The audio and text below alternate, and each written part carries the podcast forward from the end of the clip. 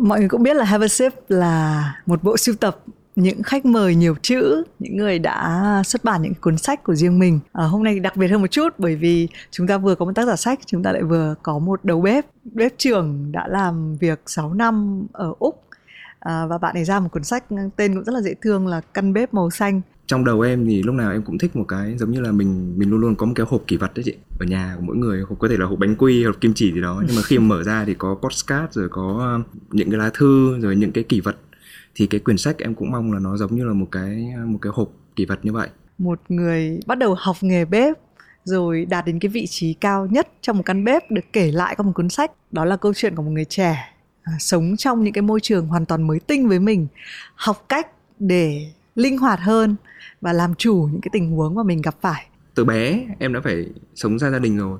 Cái việc sống ở trong bán chú giống trong một cái môi trường tập thể. Đấy, rồi ở nhờ nhà bác lúc mà bố mẹ bị bệnh rồi. Thế xong mà lại sang úc nữa. Thực ra là mình bị bắt buộc phải trở nên adaptive thôi chứ nếu không thì thì thì mình sống sót thế nào được khi mà cái môi trường nó cứ bị thay đổi liên tục như thế. À, nó cũng là cái câu chuyện của bất kỳ ai trẻ đi học và tìm kiếm một cái đam mê mới của mình và khẳng định cái tôi của mình thì hôm nay thì mình nghĩ là một cuộc trò chuyện à, nhẹ nhàng, thư giãn với lại à, tác giả của cuốn căn bếp màu xanh Bluer cũng là bếp trưởng à, Nghiêm Minh Đức chúng ta sẽ gặp bạn ấy ngay bây giờ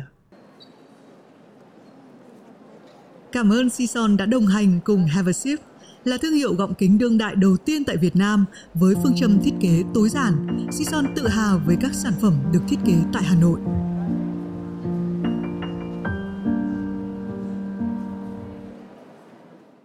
À, xin chào mừng mọi người đến với Have a Sip, uống gì không? Đây là một chương trình mà Thùy Minh à, phỏng vấn những người nhiều chữ. Nhiều chữ thì cái định lượng nhiều chữ nó cũng có nhiều khái niệm lắm. Nhưng mà lúc mà cảm nhận được chữ nhất là lúc cầm trên tay một cuốn sách. Hôm nay ờ, đầu tiên chưa giới thiệu vội Đây là có căn bếp màu xanh của Bluer Tên phải là Đức, đúng không? Dạ vâng. Chào mừng bạn đến với Have a Sip. À, chào chị Thúy Minh, chào các khán giả của chương trình Have a Sip.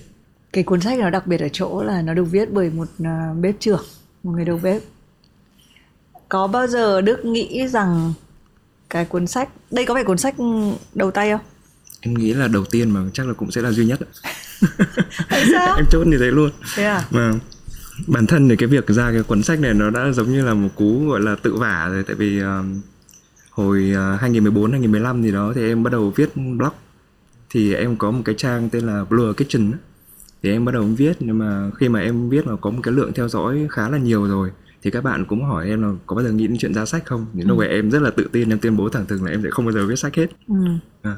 thế xong rồi điều gì khiến em à, thực ra cái cuốn sách này thì ra mắt vào cuối năm 2019 thì thực ra nó giống như là một cái tổng kết chương của một một chương cuộc đời ấy trước đó thì em đã có ý định là em sẽ không viết ở trên cái page đó nữa. Cho nên là em muốn có một cái món quà kỷ niệm dành tặng những cái người theo dõi. Thì em mới quyết định là em sẽ viết quyển sách này. Thực ra thì mình có một cái show riêng phỏng vấn đầu bếp là không cây không về. Nên là có một cái cảm giác hơi lạ lẫm. Mình ngồi trong have a sip. Rõ ràng là một tác giả sách, nhưng là một đầu bếp.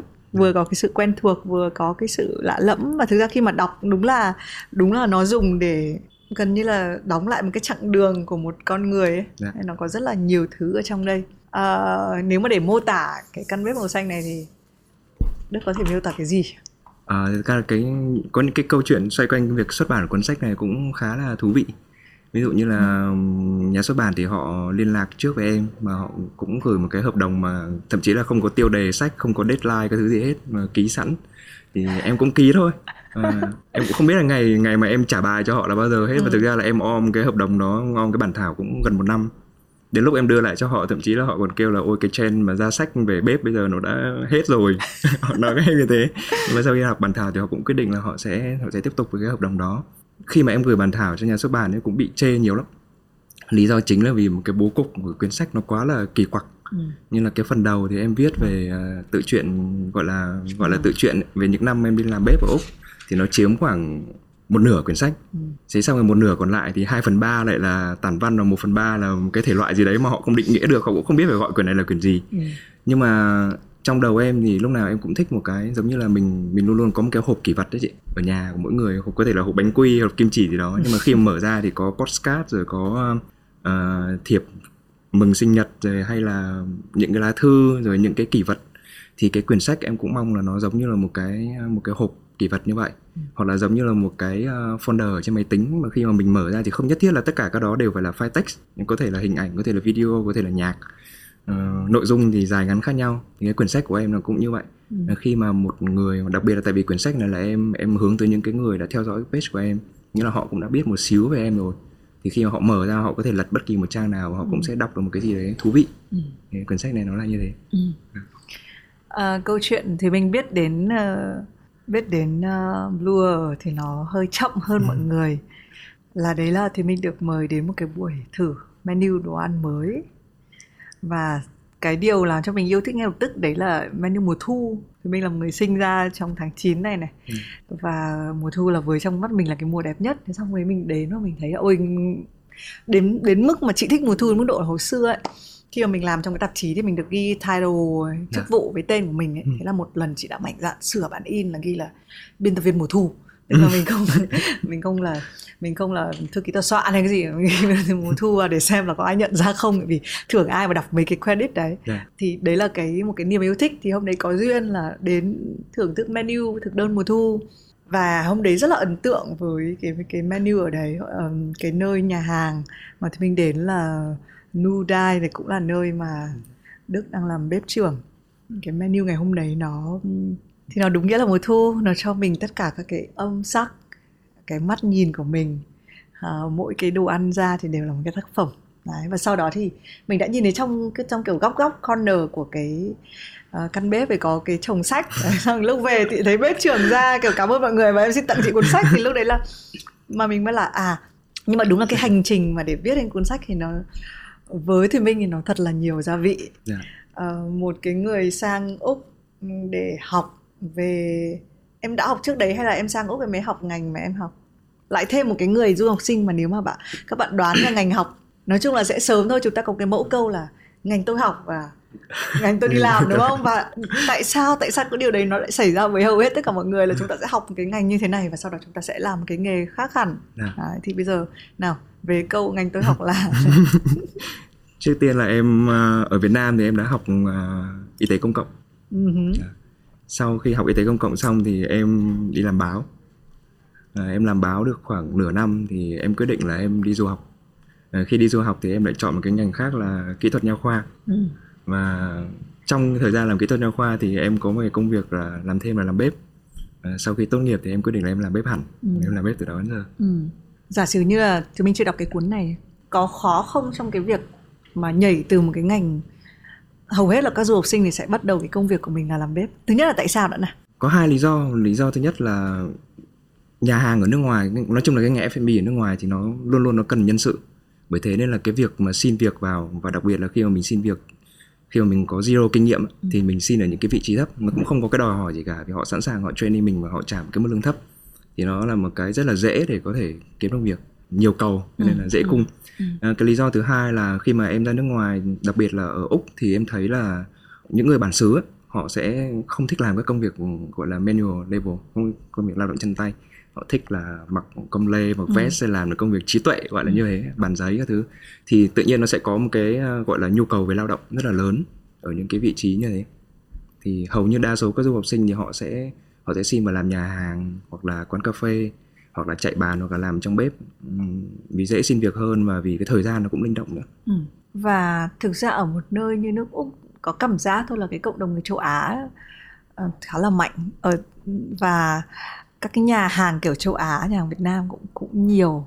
Thực ra là thì mình biết là Đức không có xuất phát điểm là ngay lập tức là nhà hàng Việt là nhà hàng Việt có nhà hàng Việt không? Bắt đầu cái nhà là hàng nhà đầu tiên em làm thực ra nếu mà nói về ẩm thực thì nó là của người Hoa.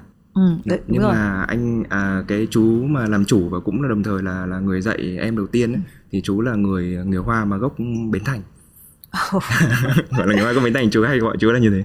Thế một người mà không có kinh nghiệm thì mình bước vào một cái bếp Á hay bếp Âu thì dễ hơn em nghĩ là nó cũng như nhau à thế à dạ tại vì thực ra là ngay cả bây giờ khi mà làm việc với các bạn mà mới ra trường mới học bếp hay là như nào đó thì những năm đầu tiên họ họ khó có thể xác định được là họ sẽ muốn theo bếp Âu hay bếp Á lắm Ừ. và cái cái khởi điểm của của tất cả các cái bếp Âu hay là Á đi chăng nữa thì nó cũng sẽ giống nhau mình cũng sẽ đều phải làm những cái công việc như là sơ chế nguyên liệu rồi các thứ từ xa xưa rồi có bao giờ em nghĩ đến việc em sẽ trở thành đầu bếp không?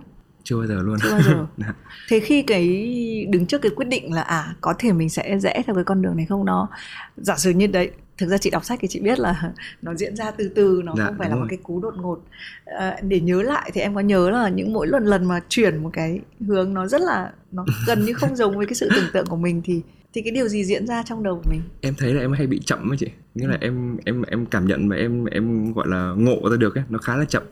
Ví dụ như là thực ra cái lý do mà em học y tế công cộng là do gia đình gia đình kỳ vọng là mình sẽ học theo ngành y nhưng mà đến khi mà thi đại học thì em em tự biết là bản thân em không có khả năng để đỗ vào đại học y.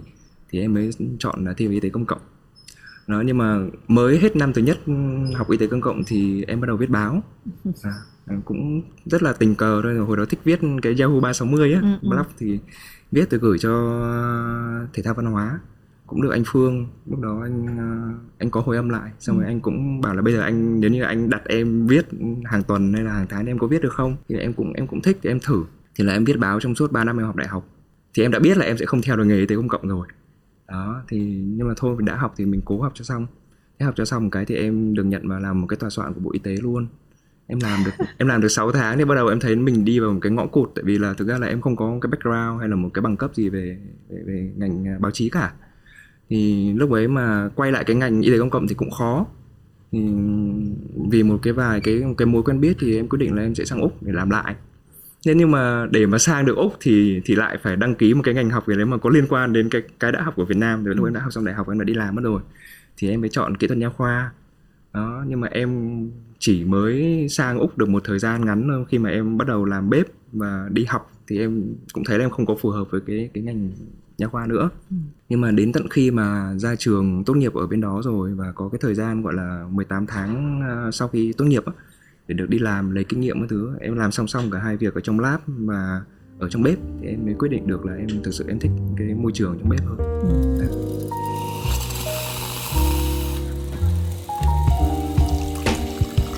chúng ta sẽ phải lựa chọn ra chúng ta thích cái gì ấy. Dạ. làm cách nào mỗi người sẽ có một cách nhé và chị vừa hỏi câu này với một khách mời khác. Dạ. mà bạn ấy cũng có một cách khá là hay. Nhưng mà làm thế nào để mình biết là mình không hợp với cái gì đấy? Em nghĩ là không có cách nào khác là mình phải thử. Như là hồi còn viết báo ấy, em cũng đã có viết một cái bài là giá mà ở Việt Nam cái việc mà có một năm gọi là gap year Ừ. sau khi mà tốt nghiệp cấp 3 ấy, nó là một cái chuyện bình thường như ở nước ngoài thì tốt biết bao bởi vì là thật sự là như bản thân em cũng thế mà em thấy rất nhiều bạn trẻ là đến mười mấy hai mươi tuổi cũng chưa chắc là họ đã biết là họ thích cái gì và cái việc thích cái gì và việc họ có sở trường về cái gì nữa cũng sẽ cần rất là nhiều cái sự gọi là thử nghiệm để cho đến khi mà họ thực sự họ xác nhận được là ở đúng là tôi không thích cái này hoặc là ở đúng là tôi không làm được cái này Ừ. bởi vì cứ nhiều người thì hay nói cái chuyện là theo đuổi đam mê đi nhưng mà theo em thấy thì mình đam mê là một chuyện và mình thực sự có năng lực để làm được cái việc Ừ. đó không lại là một việc khác Ừ. thì không có cách nào khác là mình phải thử nghiệm Ừ.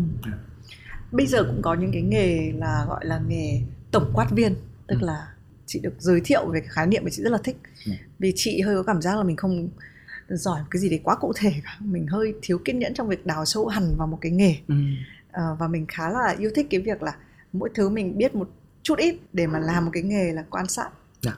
thứ nhất là em nghĩ sao về về cái về cái điều này khi mà cái nghề bếp mà em đi theo chẳng hạn chị cảm giác là nó là cái việc gọi là mài sắc chuyên môn câu hỏi này của chị rất là hay mà nó làm em nhớ lại là cái hồi mà em hay kể chuyện rông dài nhé Ừ. là hồi em em mới học cấp 2 thôi thì lúc ấy là em bắt đầu nghe nhạc rock và lý do là tại vì em có một anh trai hơn em tới 9 tuổi thì lúc đó là anh đã ra trường đi làm rồi anh có tiền thì anh hay mua đĩa CD về để nghe thì hay cho em nghe ké thì khi mà em nghe đến một cái bên là Metallica Ừ. thì em sẽ lúc ấy em làm gì có tiền đâu thì em hay gạ anh nghĩ là hay là mua thêm đĩa của Meta cho nó đủ một cái bộ album đi để nghe từng bài từng bài từng bài. Rồi em cũng hay kiểu khích anh nghĩ là tại sao mà mình thích Metallica mà mình không có nghe hết hay là mình không có tìm hiểu sâu hơn? Thì lúc ấy anh ấy là người đầu tiên giới thiệu cho em cái khái niệm mà chị gọi là tổng quát viên á là anh bảo là với cái mỗi một cái lĩnh vực á, thì người ta sẽ có hai lựa chọn. Một là mình đi sâu hai là mình đi theo bề rộng bề ngang. Thì anh ấy chọn đi theo bề ngang với âm nhạc nghĩa là anh cũng yêu thích âm nhạc và anh sẽ tìm hiểu mỗi band một tí, mỗi thể loại một xíu. Em thấy cái khái niệm ấy rất là hay và em thấy nó cho mình một cái sự tự do trong việc lựa chọn. Thì bản thân em về sau này, em thấy là mình cũng là một người đi theo bề ngang, em đi theo bề rộng chứ không không đi theo bề sâu. Không phải là vì thích hay không, mà thực sự là vì mỗi cái lựa chọn này nó đều sẽ ngốn của mình rất là nhiều thời gian và công sức nên là rất là khó để mà ôm được cả hai cái cùng một lúc. Thì mình phải chọn thôi, và mình chọn cái nào nó phù hợp với tính cách, với hoàn cảnh của mình hơn. Thì ờ, đó thì như chị thấy là em em có viết, em có chụp hình em có nấu ăn ừ. thì ba cái đó em cũng chỉ có thể chọn một cái để để được gọi là làm nghề ừ. thì em chọn làm bếp. Thế còn khi mà đi vào làm bếp thì uh, thực ra nó vẫn có một cái gọi là cái cái cái foundation một cái nền tảng. Thì mình vẫn phải dành thời gian để mình nghiên cứu về cái đó mình tiếp tục mình củng cố cái đó cho mình làm cái gốc rễ. Nhưng mà em cũng không có đi quá là sâu hay là về một cái trường phái ẩm thực nào hay là không đi sâu quá về một cái mô hình kinh doanh nào của nhà hàng. Mà em thích làm trải nghiệm nhiều thứ cái đó thì nó cũng có một cái mặt hạn chế là nhiều khi họ, những cái người tuyển dụng họ nhìn cái ờ, cái cái portfolio, cái CV của em họ sẽ kêu là sao mày mày nhảy job nhiều như thế. Nhưng mà bản thân em thì em suy nghĩ là em tới một cái nơi, em đặt cái mục tiêu là em cần tìm hiểu những cái gì ở đó và em đã tìm hiểu đủ rồi thì em sẽ lại chuyển đến chỗ khác. Thì đến một cái lúc mà khi mà mình thấy là mình có đủ cái sự, gọi là, linh động, thì bắt đầu em đứng ra em nhận cái việc mà, gọi là, setup cái nhà hàng. Thì cái đó nó trở thành một cái ờ, điểm mạnh là em có thể gọi là dễ dàng là đáp ứng được cái yêu cầu của chủ đầu tư với tất cả các cái concept khác nhau. Tại vì em sang úc rồi mới bắt đầu nghề dạ. đầu bếp. Em nghĩ là có khác không nếu mà em bắt đầu nghề đấy ở việt nam? Em có trở thành đầu bếp không nếu em ở chỉ ở việt nam? Em nghĩ là không. Em nghĩ đúng là cái cái này nó đúng là cái cơ duyên đó và đúng là mỗi cái cái bước đi của mình thì nó sẽ định hình con người mình ở trong tương lai. Nếu mà vẫn tiếp tục chọn lại ở Việt Nam thì em nghĩ là em sẽ theo nghề nhiếp ảnh hoặc là tiếp tục theo nghề viết. Thực ra cái lý do mà lúc ấy em quyết định em em dừng làm báo cũng không phải là là là cái gì quá là tại vì em làm ở trong cái tòa soạn đó và họ có nói với em là bây giờ nếu như em em muốn có cái thẻ nhà báo á, thì họ cũng có thể đứng ra họ bảo lãnh cho em nhưng mà bù lại thì em sẽ phải làm việc cho họ 3 năm. Em thấy cái sự sự cam kết đó ở cái tuổi đó của em là nó quá quá quá quá dài và em thì em muốn tìm hiểu thế giới bên ngoài hơn cho nên quyết định là em từ chối. Thế còn nhiếp ảnh thì em cũng chụp hình từ rất là sớm là từ cấp 3 và em cũng có thời gian em làm gọi là bán máy ảnh ở trong một cái shop máy ảnh. Thì em nghĩ là nếu mà ở Việt Nam thì em sẽ có cái lựa chọn khác chứ không phải là chỉ làm bếp. Ừ. Ừ. nó có liên quan đến sự khắc nghiệt không? Bởi vì là mọi người hay nói là ở một cái môi trường mình cũng không nói là Việt Nam nhưng mà nơi mình sinh sống ấy mình có nhiều sự lựa chọn.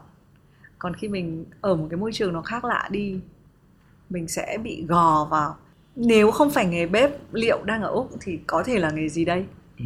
và chị cũng không biết nữa khi mình được rèn bởi người nước ngoài yeah. Dạ. mình là một người nhập cư ừ. cái tâm thế của mình với một cái nghề nào đấy chắc chắn nó sẽ đòi hỏi một cái sự kiểu như tập trung nghiêm túc hơn yeah, dạ, chính xác ừ. Vâng.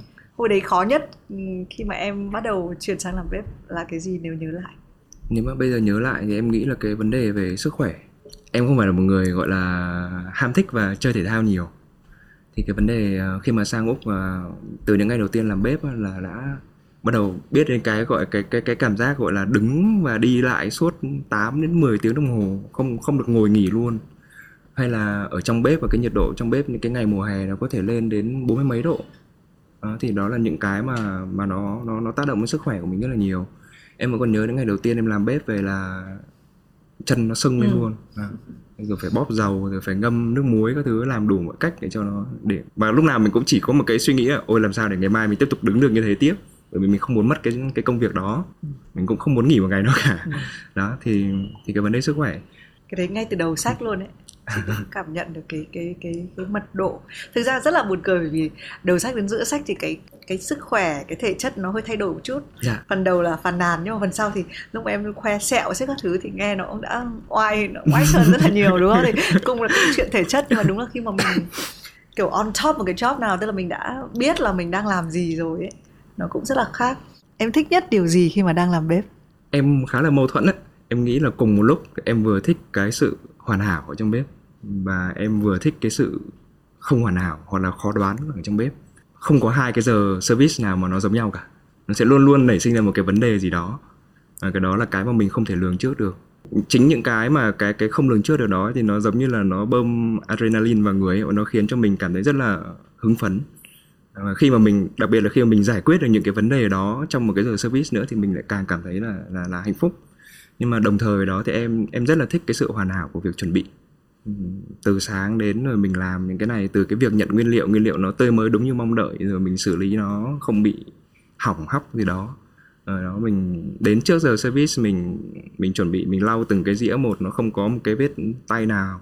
Những cái sự hoàn hảo đó, khi mà mình vào giờ mà mình biết chắc chắn là cái giờ service này, dù nó có điều gì xảy ra đi chăng nữa, mình cũng sẽ vượt qua được. Thì đó là hai cái điều em em thích nhất trong công việc của em. Và nghề bếp có phải là nghề em sẽ, ví dụ như là gặp một người trẻ hơn sẽ khuyên họ theo không? À... khó.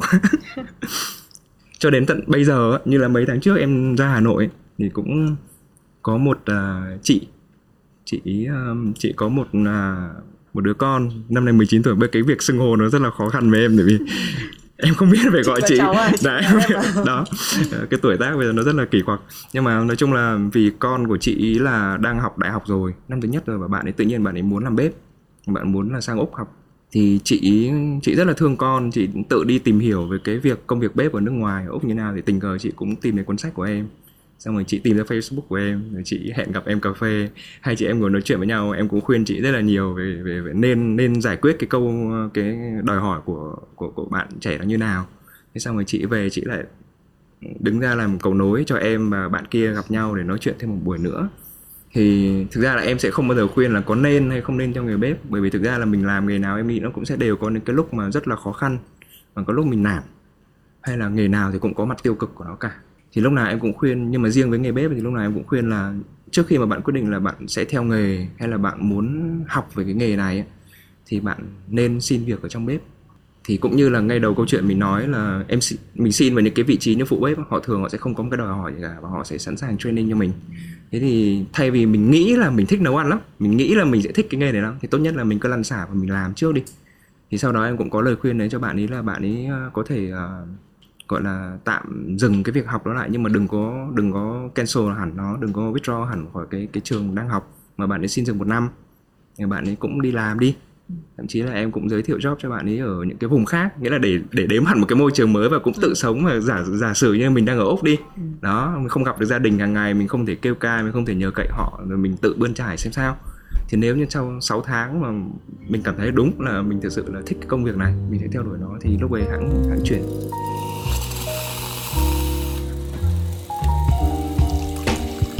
Với những cái diễn biến ở trong sách ở trong ở trong bếp trong bếp. ấy, em có biết ngay lập tức là rồi tôi sẽ viết nó vào một cuốn sách là căn bếp màu xanh không?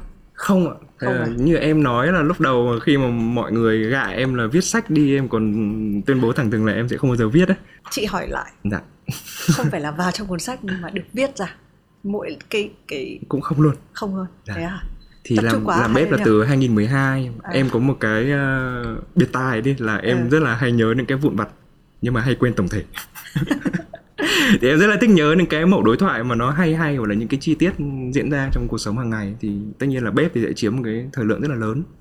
Thì trước đây thì em sẽ thường chỉ kể nó với cả vợ em thôi. Hoặc là gọi điện về nhà thì em sẽ kể. Hoặc là không kể được tại vì không ai hiểu. Thế xong mà đến năm 2014 nghĩa là lúc đó, lúc đó đã làm bếp được 2 năm rồi. Và đầu chuyển sang cái căn bếp thứ hai là em gặp những cái người người Nhật mà em rất là yêu mến á. Và họ dạy em rất là nhiều có tác động đến em rất là nhiều thì cái số lượng cái những cái mẩu chuyện nho nhỏ trong đầu mình như thế bắt đầu nó nhiều lên và em thì em rất là sợ một ngày em sẽ quên Thế thì, à? Dạ. Điều gì khiến em luôn sợ quên? Em không biết rồi, em chỉ nghĩ là cái cái bộ não con người thì khi mà càng nhiều cái cái cái, cái dữ liệu được bơm vào ấy, sẽ đến lúc nó sẽ bị đào thải những cái dữ liệu cũ đi. Thì em muốn tìm một, một cách để em em ghi nhớ nó. Thì em bắt đầu em viết thì lúc đó em em đầu tiên là em viết ở trên trang cá nhân. Xong rồi em thấy nó hơi khó để có thể organize nó thì em mới mở một cái page. Và lúc đầu em không có nói với ai cả, em cứ viết thì em post hàng ngày lên em post nhiều lắm. Em post nhiều, xong đến một ngày em mới em mới nói vợ em là anh có viết ở trên một cái page này em thử đọc xem sao.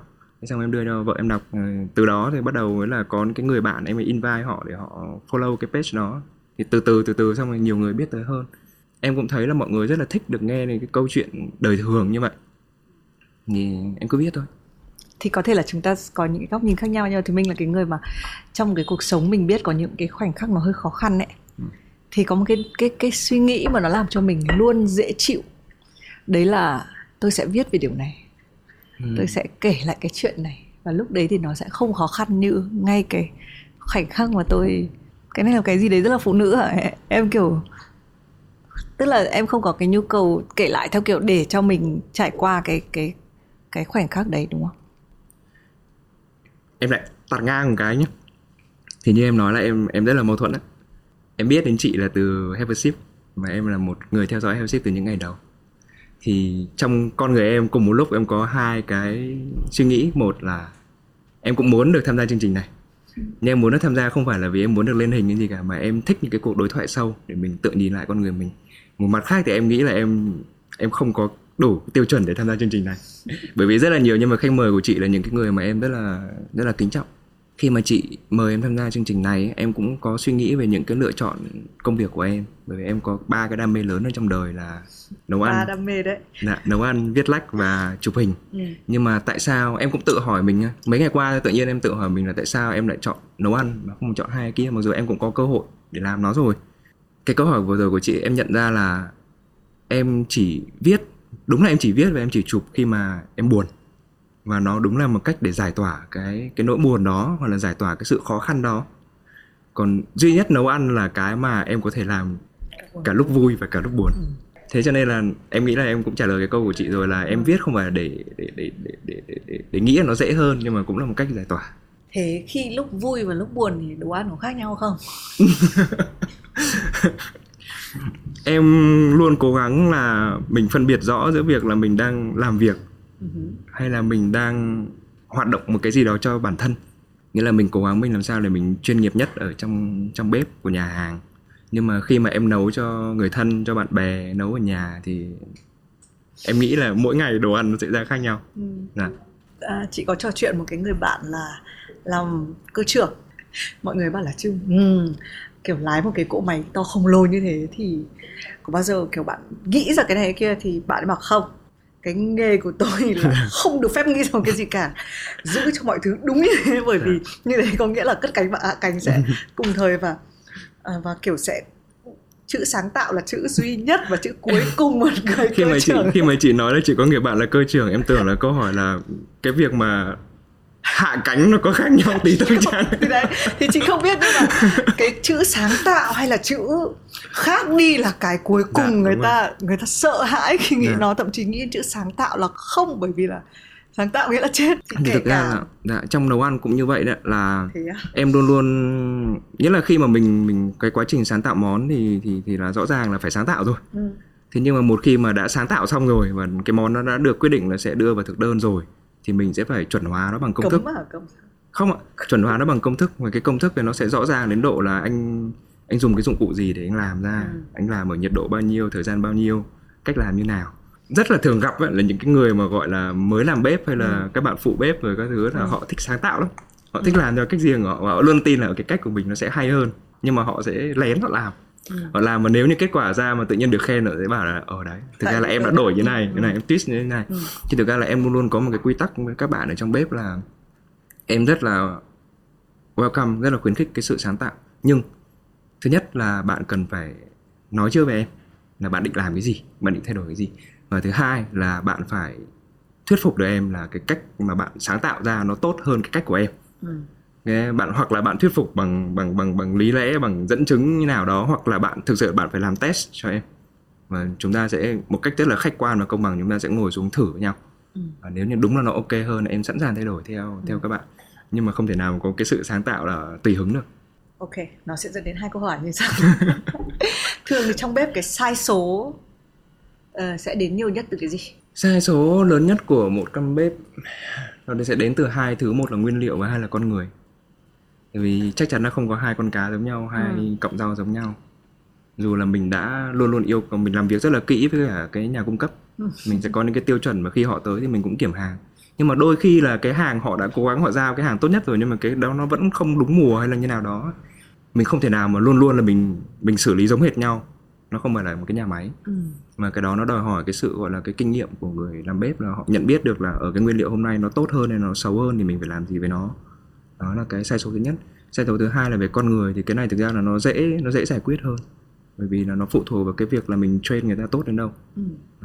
theo như em miêu tả thì chị có cảm giác là ok nghề này được sáng tạo đấy nhưng mà phải sáng tạo trước phải được thử rồi mới đưa vào chị không biết nó có liên quan đến cái mô hình những cái bếp mà em tham gia hay không yeah. Dạ. bởi vì là khi mà bắt đầu con người ta biết đến khái niệm fine dining mọi thứ phải chỉnh chu các cái được đưa ra nó rất là khác với cái hình dung ví dụ khi mình nhắc đến street food thì yeah. Dạ. chị tin là cái vui buồn và sai số nó sẽ xảy ra liên tục là yeah. Dạ. chị không tin là một cái bát phở mà chị hay ăn ở ấu triệu ngày nào nó cũng giống nhau nhưng thực ra ngày nào chị đến đấy chị cũng thấy ngon yeah và chị biết thừa là trong đấy cực kỳ nhiều mì chính và mình xong mình sẽ kiểu xây sẩm mặt mày vì say nhưng mà một cái khác nó giữ mình còn một cái mô hình căn bếp mà em đang làm việc các thứ thì nó nó khác hơn. Cái điều đấy nó khiến nó có giới hạn cái sự sáng tạo và nó nó hơi phân loại sáng tạo theo cái thời điểm, thời gian hay không? Em nghĩ trước tiên mình nói về cái chuyện là tại sao mà ở thức ăn đường phố thì mình chấp nhận những cái sai số đó. Thì em nghĩ là có một cái câu mà em hay nói và em em rất là thích, đó là có hai loại khách mà em rất là sợ. Một là những người mà khi họ tới một nhà hàng mà họ đặt sai kỳ vọng, và hai là khi mà họ tới một nhà hàng mà họ không biết mình kỳ vọng cái gì đó thì rõ ràng là bản thân em cũng là một người rất là dễ tính khi mà đi ăn uống mặc dù em là làm bếp. Thì em dễ tính ở một chỗ là em đến ăn ở chỗ nào thì em sẽ đặt kỳ vọng đúng với cái mà em sẽ nhận được ở đó. Thế thì khi mà mình đến ăn một cái nhà hàng một, một cái quán ăn ở đường phố đi và mình trả một cái mức tiền như vậy mình không thể nào mà kỳ vọng là cái service hay là cái độ chuẩn chỉnh cái thứ nó phải giống như là trong nhà hàng được. Tuy nhiên thì cái việc mà lúc nào cũng phải chuẩn chỉnh và lúc nào cũng phải ở good quality á, ở cái chất lượng tốt này, nó không nhất thiết phải là fine dining đâu. Mà em nghĩ là từ casual dining hay là takeaway mình cũng mình cũng phải làm như thế rồi. Bởi vì em luôn luôn có một cái suy nghĩ là dù là mình làm nhà hàng hay là mình làm cà phê thì nó cũng là một cái kinh doanh. Và cái kinh doanh thì cái yếu tố cuối cùng là cái sản phẩm đó nó phải đúng như kỳ vọng của của khách hàng. Em không cho phép tất nhiên là nó vẫn xảy ra nhé mình không cho phép nhưng mà nó vẫn xảy ra. Và khi mà xảy ra thì mình dằn vặt lắm nhưng mà em không cho phép là có những cái sai số do sự chủ quan hay là do sự tùy hứng còn cái việc sáng tạo thì tất nhiên là mình lúc nào mình cũng phải sáng tạo các sản phẩm mới và mình sẽ làm nó ở những cái chỗ khác và mình sẽ thử nghiệm nó với nhau hay là thử nghiệm trong những cái nhóm nhỏ khách hàng mà mình biết là họ có cái sự tha thứ cái sự rộng lượng hơn trước ừ. đó cái ý này cũng là rất là hay bởi vì đúng là nhắc đến cái chữ sáng tạo ấy. hồi xưa mọi người cũng kể cả trong chả phải trong ngành bếp trong tất cả các ngành ấy, ừ. mọi người sẽ hay nghĩ là tôi rất là tự do tôi là người hay nghĩ ra cái này cái kia cho nên là tôi phải làm ngành sáng tạo. Ừ. cái ngành sáng tạo nó biết bao nhiêu thứ trong cái ngành đấy và cái này chị hay trêu cái người ờ, một cái bạn siêu trẻ hồi đấy gặp chị và nói rằng là em học ngành uh, tiếp thị số. Em nghĩ là ngành này rất là sáng tạo nhưng mà sau đấy em vào thì em toàn học phải học số rất là nhiều. Thực ra chả có một cái ngành nào là ngành sáng tạo cả. Đúng rồi. ngành nào cũng là cái ngành mà mình sẽ phải thu thập rất là nhiều dữ liệu. À, người ta có cái câu cherry on top ấy nhiều khi uh, nó chỉ là một cái quả cherry bé tí đặt ở phía trên còn đâu cả cái bánh to ở dưới là nó đến từ việc thu thập dữ liệu yeah. Dạ. và công thức và làm kiểu đấy và một tí ở phía trên này mà nhưng mà tất cả mọi người đều nói đến Đúng mỗi cái cái quả xác. cherry đấy thì buồn cười là chị nhắc đến bạn đấy thấy bạn ấy nhớ như in tức là chị không nhắc đến tên nhưng mà bạn ấy quay lại gặp chị và nói là chị nói em chị, em đã biết là chị viết một cái bài mà dùng cái ví dụ về cái sự sáng tạo nhưng mà cái quan điểm của chị nhờ bạn ấy mang ra một cái vấn đề khiến cho mình suy nghĩ về cái việc mình làm yeah. Dạ. kể cả mình làm một cái podcast ấy, rất là nhiều bạn xin ở Vietcetera làm một cái format gì đấy chẳng hạn thì mọi người nghĩ là ồ oh, từ bây giờ tôi có thể quay tất cả cái gì tôi ừ, kiểu mong ừ, muốn ừ, tôi ừ. sẽ kiểu treo đeo lội suối lấy một cái cảnh này cảnh kia nhưng mà thực tế nó không không yeah. Dạ. phải như vậy nên nó mới có lại có thêm một kiểu mẫu câu là à mọi người nghĩ là như thế này bạn bè tôi nghĩ là như này nhưng mà thực tế là ừ. tôi làm cái việc thì em này cũng em cũng ừ. bổ sung là em nghĩ cái câu đấy của chị nó cũng rất là khớp với cái người ta hay nói là sáng tạo thực ra nó rất là kỷ luật ừ. mà nếu mà không có kỷ luật thì mình không sáng tạo được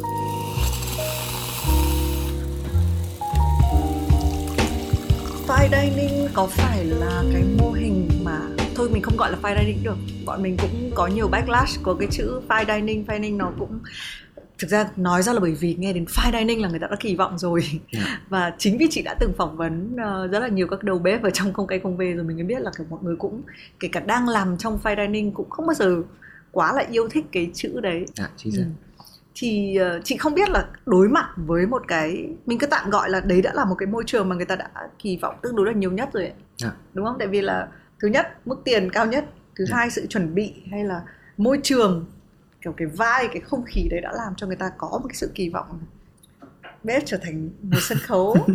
Và người đầu bếp là nghệ sĩ Dạ. và tất cả các con mắt tất cả các điện thoại đều dơ lên vào lúc bọn em đang chuẩn bị. Thì nó là một cái cách mình đẩy cái sự kỳ vọng lên cao nhất rồi.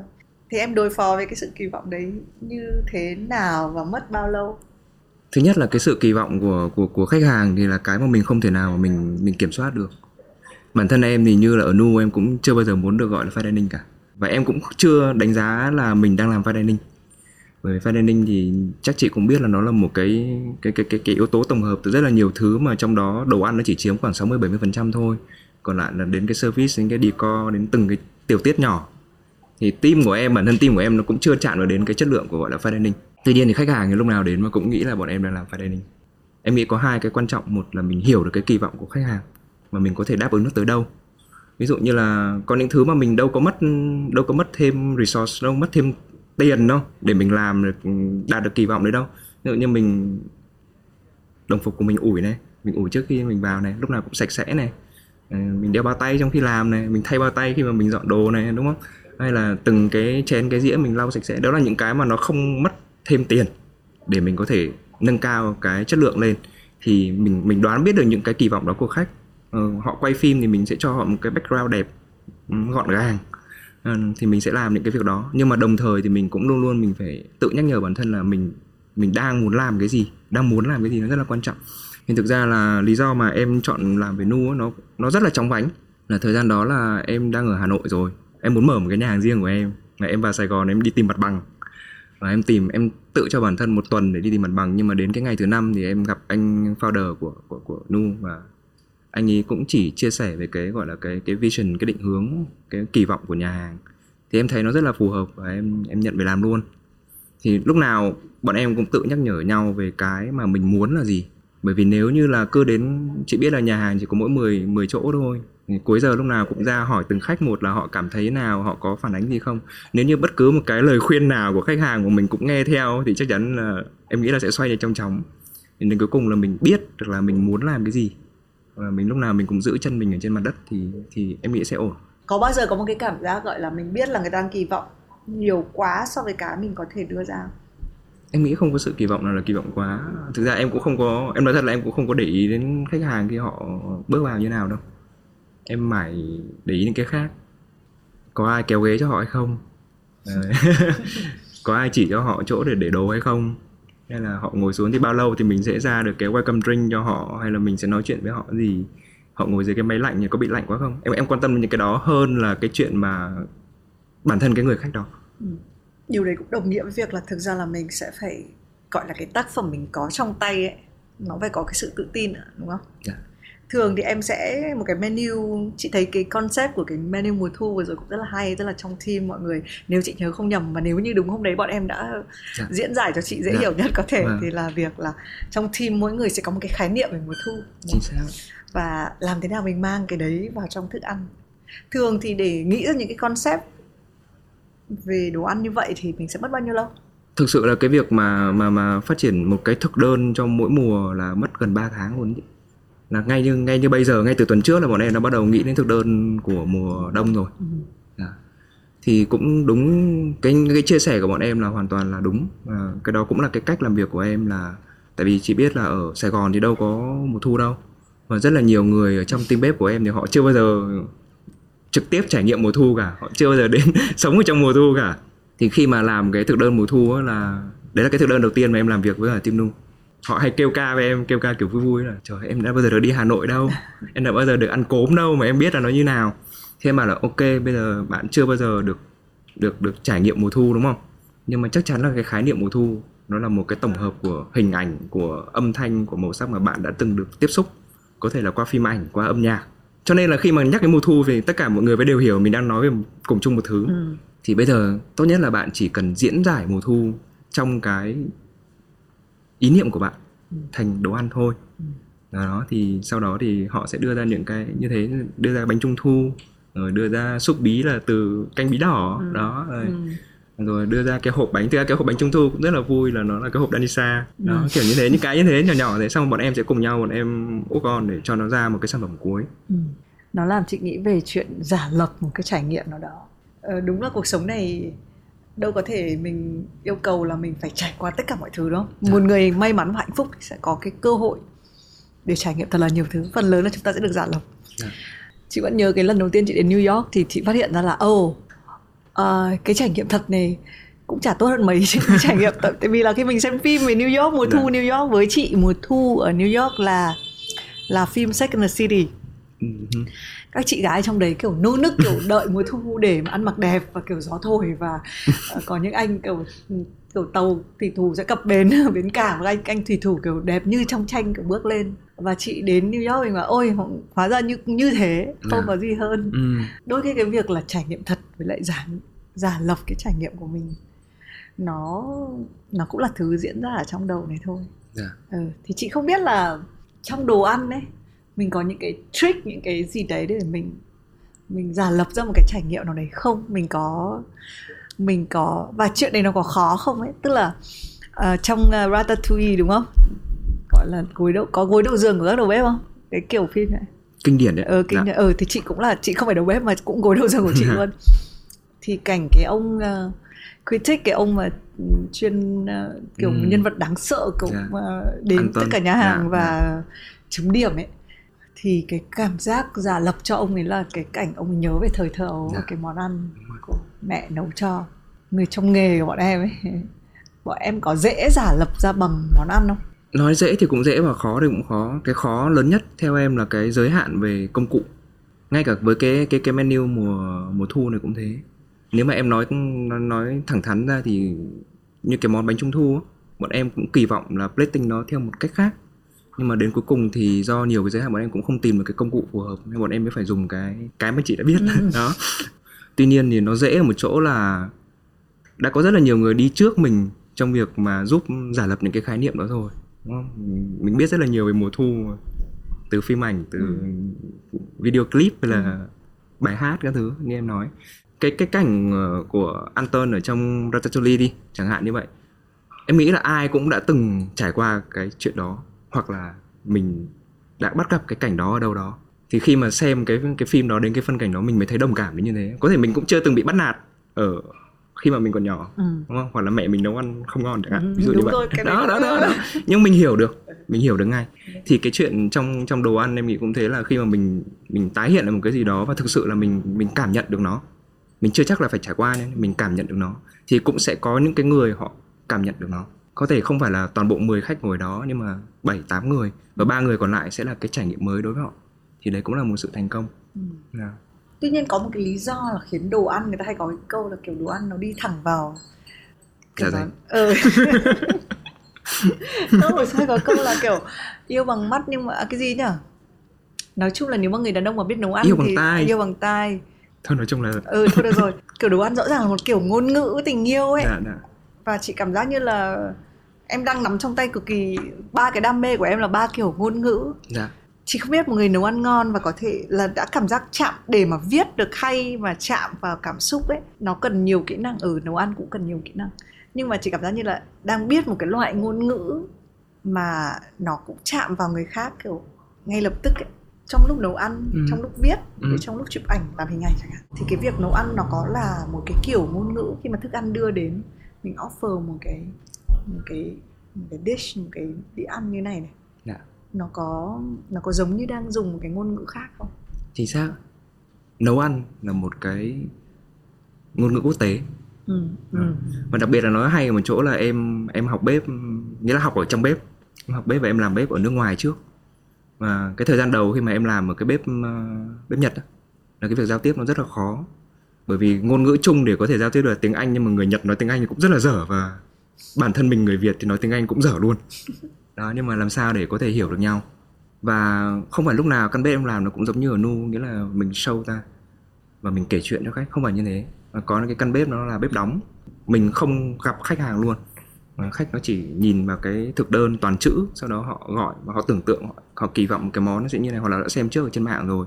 Mà mình đưa cái đĩa đồ ăn nó ra và mình mình và họ chỉ giao tiếp với nhau bằng cái đĩa đồ ăn đó thôi thì rõ ràng là cái đĩa đồ ăn này nó sẽ là một cái ngôn ngữ một cái lời chào hay là một cái việc mà thể hiện là mình mình tôn trọng khách hàng đến đâu hospitality đến đâu kiểu kiểu như thế. ừ. thì thì nấu ăn là ngôn ngữ. Và lúc nãy cũng nói lại là tại sao mà chỉ gặp founder của Nu một lần là, là là em đã quyết định về đó. Thì là bởi vì là Nu tự nhận mình là một cái storyteller và bản thân em em cũng luôn luôn thích cái vai trò của một người kể chuyện à, như là nhà văn yêu thích của em thì là Thạch Lam. Ừ. chị biết- mà. Ừ. đó. Một người mà kể không như không kể Ừ. nhưng mà người ta vẫn nghe ra câu chuyện. Thì từ cái việc là ngày xưa là em viết cũng là để kể rồi chụp hình thực ra cũng là để kể. Cái việc chụp hình của em nó bắt nguồn từ việc là em có một người bạn thân mà đi du học từ cuối những năm lớp 12 thì cái thời điểm đó thì internet nó nó chưa phổ biến đến mức như bây giờ hay là hình ảnh cái thứ điện thoại cũng không có lưu trữ được thì bạn nhớ Hà Nội. Thì em là người làm cái việc là em chụp lại Hà Nội và em gửi cho bạn ấy từ đó em mới yêu thích chụp hình. Thì tất cả cả ba cái đam mê của em nó đều liên quan đến kể chuyện. À, và và rõ ràng là nó đều là ngôn ngữ. Thế dễ hơn hay là khó hơn nếu kể chuyện bằng là chỉ món ăn không thôi? Chị cảm giác đầu bếp ở trong một cái căn bếp mở thì được có nhiều quyền trợ giúp. Chính xác. Đúng không? là cái quan điểm về món ăn bây giờ nó cũng khác món ăn phải đẹp thì nó đã Ừ. có một nó đã được kể một lần bằng hình thức rồi dạ thì kể bằng hương vị thì nó sẽ khó hơn nhiều chứ Ừ, đúng rồi ạ. Tại vì nhưng mà mình cũng phải nói là cái gọi là quyền trợ giúp với đồng thời nó cũng sẽ tăng áp lực. Bởi vì rõ ràng là người người người ta tới người ta cũng sẽ kỳ vọng nhiều hơn đúng không ạ? Ừ. Thì đó, như em nói là thậm chí là khi mà nghĩ tới cái menu mùa đông sắp tới là bọn em còn phải để ý nhiều hơn về mặt hình ảnh, về mặt thị giác rồi Ừ. các thứ để cho khách họ mỗi một cái mỗi một cái menu sau họ tới họ sẽ kỳ vọng cao hơn menu trước. Ừ. Thì nó cũng là một cái áp lực nhưng mà nó cũng là một cái quyền trợ giúp đó. Ừ. là mình có thể dùng phối hợp giữa hình ảnh giữa mùi vị thậm chí là cả nhạc Ừ. để làm sao để họ thực sự họ bước vào một cái không gian mà họ họ được enjoy cái bữa ăn đó ờ, thì đồ ăn cũng là nhân vật chính nhưng mà cũng chỉ là một nhân vật thôi Nhưng còn cái mà khó hơn thì là chính là những cái trường hợp mà bếp đóng là đúng là cái cơ hội duy nhất để mà mình làm hài lòng khách là từ từ phương diện của người làm bếp là cái đồ ăn mà mình đặt đến trước mặt họ Ừ. Ờ, thì sẽ khó hơn rất là nhiều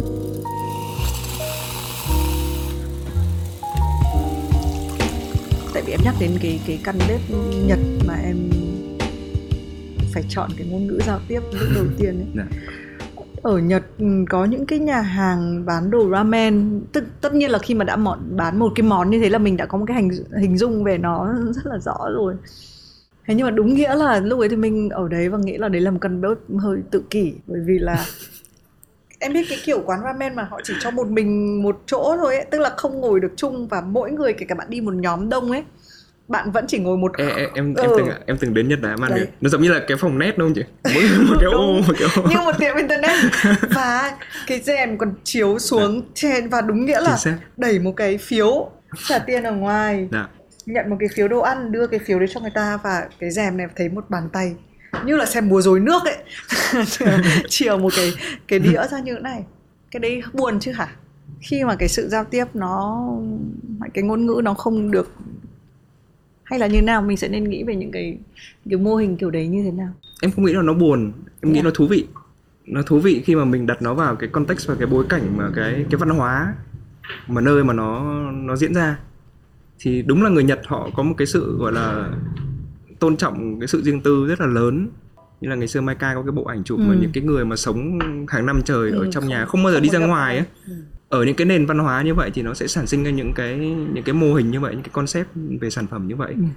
mình nhìn vào một cái đồ ăn mà mình có thể mình có thể hiểu được một chút về cái văn hóa của họ. Thú vị đúng không? Dạ. Thế giả sử em phải làm bếp ở trong một cái một cái nhà như thế em sẽ offer món gì? Em sẽ nấu món gì? Em nghĩ là em sẽ bán phở. quá người Hà Nội mà. Ừ. Có lẽ là phở gà phở bò nào? Phở bò chứ. Phở bò chứ. Em ơi giọng em đầy một sự. Tại sao phở bò phở gà Xin có một chị. sự phân biệt đẳng cấp à? Dạ không. Ờ mà cũng đúng. Không phải là phân biệt đẳng cấp của người ăn nhá. Cái việc mà Không, mà người nấu. Không nhưng mà đúng là về mặt kỹ thuật thì thì thì thì nấu phở bò khó hơn thật đó cái thời Chị gian là người không biết nấu cả phở gà phở bò Dạ. nữa là khó hơn vì cái gì nó khó hơn vì cái thời gian nấu của nó cũng lâu hơn này cái nhiệt độ ừ, nó phải kiểm soát kỹ hơn này rồi từ cái đoạn mà làm sạch nước cái thứ nó cũng nó cũng mất nhiều công sức hơn ừ. Đó. Chị đã từng đi phỏng vấn 10 quán phở bò ừ. nổi tiếng nhất Hà Nội dạ. thì có một cái cái cái cái lời đồn là những cái người mà nấu phở bò ngon là không bao giờ rửa nồi cái đúng hay sai về mặt Ừm, tức là họ bảo là họ cứ ninh qua ngày qua đêm không bao giờ tắt lửa ấy thực ra là về mặt à, vệ sinh về mặt vệ sinh rồi. thì nó không kinh chứ chị À, thế à? sao mà kinh được Tại vì à, ủa mà có kinh của nhật tự nhiên tự nhiên em chỉ làm em hoang mang chị hỏi ngược lại. Về mặt vệ sinh thì về mặt an toàn thực phẩm thì rõ ràng là nếu như chị cứ giữ nó ở trên cái mức 60 độ có nghĩa là mức à, Tức là rồi mỗi bay an, rơi vào an thì toàn thì không- không, không- thì vi trùng nó không thể hơn. nào mà nó sống được ở trong cái môi trường mà trên 60 độ. Còn Thế cái việc mà họ có họ có đẩy sạch thì- hay không thì em không biết đúng không? Tôi không biết. Nhưng mà em cũng em cũng có nghe thực ra ngày xưa em cũng đi học ừ, làm nấu phở á. Ừ. Thì cái cái người mà dạy em ở đấy nó cũng có một cái chiêu khác là cứ khi nào mà họ nấu một cái nồi nước mới Ừ. thì họ lại múc một cái một cái Ừ. muỗng của cái cái vá của cái cái, cái nồi nước cũ họ đổ vào cái nước mới thì nói chung là nó có những cái nó gọi là niềm tin hay là gì đó ở trong bếp thì cũng giống như việc là phải thắp uh, bàn thờ ông địa rồi uh, ừ. thì thực ra là em cũng không biết giải thích cái chuyện đó theo cái cạnh khoa học như nào nhưng mà em thì nếu như em được chọn thì em sẽ không làm những việc đó Ừ. À. bát phở bò em của em có gì đặc biệt không nếu không đặc biệt thì nó sẽ giống bát phở bò nào mà chị có thể tìm thấy ở Hà Nội em nói thật là lâu lắm em không ăn phở ở Hà Nội. Tại sao? Thì em đi là từ 2012 Ừ. đến 2019 em về thì em vào Sài Gòn luôn. Em về Hà Nội đợt vừa rồi có mỗi hơn hai tháng và có ăn có ăn phở ở ở, ở gần nhà em. Ừ, quán đó ăn cũng lâu rồi. Thực ra là bây giờ mà hỏi chị hỏi em là ở Hà Nội ăn phở đâu em không biết. Ừ. đấy là thứ nhất. Thứ hai là cái phở Hà Nội trong ký ức của em và cái thực tế bây giờ có thể nó sẽ khác nhau rất là nhiều. Em chỉ biết tô phở em nấu ra thì thì nước nó phải trong thịt nó phải chín tới nghĩa là cái kết cấu của nó cái mùi mùi vị của nó. Mà em thích ăn thịt gầu nha cho nên là thịt gầu thịt nạm. Đó và đặc biệt là sẽ không có mì chính nói thật là như thế. À, em tin là không cần phải đến cái đó thì tô phở nó vẫn ngon. Ừ. nhắc đến phở và nhắc đến cái việc là em đã làm nghề ở nước ngoài. Dạ. chị chưa bao giờ sống ở nước ngoài chị không biết là cái sức ép của một cái người dân nhập cư nó như thế nào. Thời đấy trong, trong sách thì cũng đã miêu tả nhưng mà chị cảm giác nó vẫn là cái câu chuyện của việc là mình có thu nhập mình có đủ tiền để sinh sống hay không thôi. Ừ, dạ. cái sức ép của em cái thời điểm đấy như thế nào là một cái người mà không phải là em người nghĩ bản là địa? anh nghĩ là không có gì nặng nề lắm. Có thể là ngay cả trong cái cái cuốn sách mà em viết cũng có rất nhiều người nói là em kể chuyện nó nhẹ nhàng quá. Thì có thể đấy là cái cách em nhìn mọi thứ nó nó nhẹ nhàng. Em luôn luôn cố gắng là em em nhìn mọi thứ từ nhiều khía cạnh. Nghĩa là mình cố gắng bao dung với cả họ thì mình sẽ thấy nó dễ chấp nhận hơn. Cho nên là em không thấy cái chuyện đó là cái chuyện gì đáng phải phàn nàn cả. Và cái thứ hai là em nghĩ là em là cái người rất là adaptive rất là rất là linh động rất là dễ đáp ứng. Cái quãng cũng phải cảm ơn là cái quãng thời gian mà em học y tế công cộng ở Việt Nam á, thì là gần như năm nào bọn em cũng bị gửi đi thực tập ở ở gọi là huyện xã những cái vùng sâu vùng xa tự ăn ở với nhau tự sinh hoạt với nhau thì em đã được dạy cái cách sống tự lập rồi ở cái môi trường mà nó thiếu thốn rất là nhiều so với ở nhà thì khi sang úc thì thì, thì em thấy nó cũng bình thường đó, và cái môi trường bếp nó cũng có một cái hay nữa là trong một căn bếp sẽ có rất là nhiều quốc tịch Ừ. rất là nhiều dân tộc và khi mà mình và họ đối xử với nhau là dựa trên cái vị trí làm việc chứ không phải là do là mày là người Âu thì mày được Ừ. respect hơn tao hay là mày là local thì mày sẽ được quyền lợi gì hơn. Tại có những cái, cái về sau quãng thời gian về sau khi mà em làm lên những cái vị trí cao hơn trong bếp ấy, thì nhân viên của em có thể là người người người Anh người Mỹ. Em thấy là cái cái cái gọi là cái rào cản hay là cái khó khăn về về việc di, gọi là di cư hay là như nào đó nó không không không nặng nề. Ở nước ngoài có bao giờ em sẽ nấu đồ? Tại vì em không làm ở nhà hàng Việt Nam thì nấu còn nấu đồ Việt không? Có nhớ đồ Việt không? Em có đấy em có làm nhà hàng Việt Nam à có à? dạ. Trong em làm khoảng uh, 6 tháng đấy À. mà là nhà hàng là đồ Bắc luôn ừ. ừ. thì cái việc mà em đến đấy làm cũng là vì em muốn học về đồ Bắc em cảm thấy là mình làm bếp mà mình mang tiếng là người Hà Nội nhưng mình không biết nấu đồ Hà Nội thì nó hơi kỳ có một cái lý do mà thực ra chị nghĩ là tùy những cái nơi như kiểu những cái thành phố mà có sự đa dạng về dân nhập cư ấy Ừ. thì mới có nhà hàng Việt đúng nghĩa còn chị đi du lịch có thể là cái cái khái niệm nó thay đổi sau covid mọi thứ cũng rất là thay đổi rồi. Nhưng mà trước đó khi mà đi du lịch đến một cái nhà hàng Việt thì bao giờ nó cũng là combo của Việt tàu Nhật tức là nhà hàng châu Á. Dạ. Tại vì ở trong nước thì mình cũng tung hô ẩm thực Việt Nam rất là nhiều Ừ. và ờ, mọi người cũng nói hình như gần đây là từ bánh mì được vào từ điển à một cái cái từ điển à, đương đại nào đấy. Thì chị không biết là khi làm trong cái ngành này ở nước ngoài thì nó có hay không? Cái việc là ẩm thực Việt là một cái nhãn mác mà nhiều người biết tới và tôn trọng. Có. Em không biết là các nước khác sao? Bởi em chỉ có mỗi trải nghiệm ở úc thôi. Ừ. kể cả người úc bạn bè em đồng nghiệp của em khi mà nói đến nhà hàng việt thì ẩm thực việt thì họ đều biết họ có thể đọc tên đọc tên tiếng việt của một số món luôn. Ừ. à, và họ cũng biết một vài nhà hàng việt mà họ thấy là ngon. Ừ. chưa chắc mình thấy ngon nhưng mà họ thấy là ngon. Giống như chị nói là cái từ cái từ mà được đưa vào từ điển đương đại ấy, là từ bánh mì. Nó cũng đã phần nào nó phản ánh ngay là cái popular cái mặt phổ biến của ẩm thực Việt trong con mắt của người nước ngoài nó là những cái gọi là ẩm thực đường phố. Những cái món ăn như như bánh mì. Ừ. đó. Thì cái cách mà họ họ nhìn mình và họ họ tôn trọng mình họ tôn trọng mình dưới cái cạnh là ẩm thực đường phố Ừ. Dạ. còn cảm giác bây giờ quay trở lại làm việc ở Việt Nam Ừ. ờ, khác nhiều lắm so với việc là làm ở úc không khác nhiều chị ạ. hồi đầu về cũng gặp khó khăn nhiều lắm khó khăn à khó khăn thứ nhất là cái um, cũng có những cái căn bếp mà họ vẫn giống như em nói là ở nước ngoài thì họ đối xử với nhau dựa trên cái vị trí ở trong bếp cái trách nhiệm của mình ở trong bếp một số thôi một số thôi. Một số bếp ở Việt Nam thì họ vẫn đối xử với nhau dựa theo là anh làm việc ở đấy lâu hay chưa hay là tuổi tác của anh anh lớn tuổi hơn thì anh nói với người khác vẫn sẽ nghe. Kiểu như vậy thì nó cũng là một cái khó khăn ban đầu mà mình phải vượt qua. Ờ, nếu như mình đi cùng với team đó ngay từ đầu nghĩa là mình là người setup mình là người tuyển dụng thì nó nó, nó dễ hơn.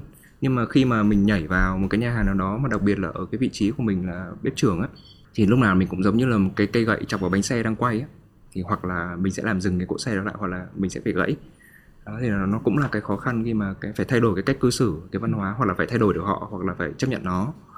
Ờ, cái khó khăn thứ hai là về mặt nguyên liệu.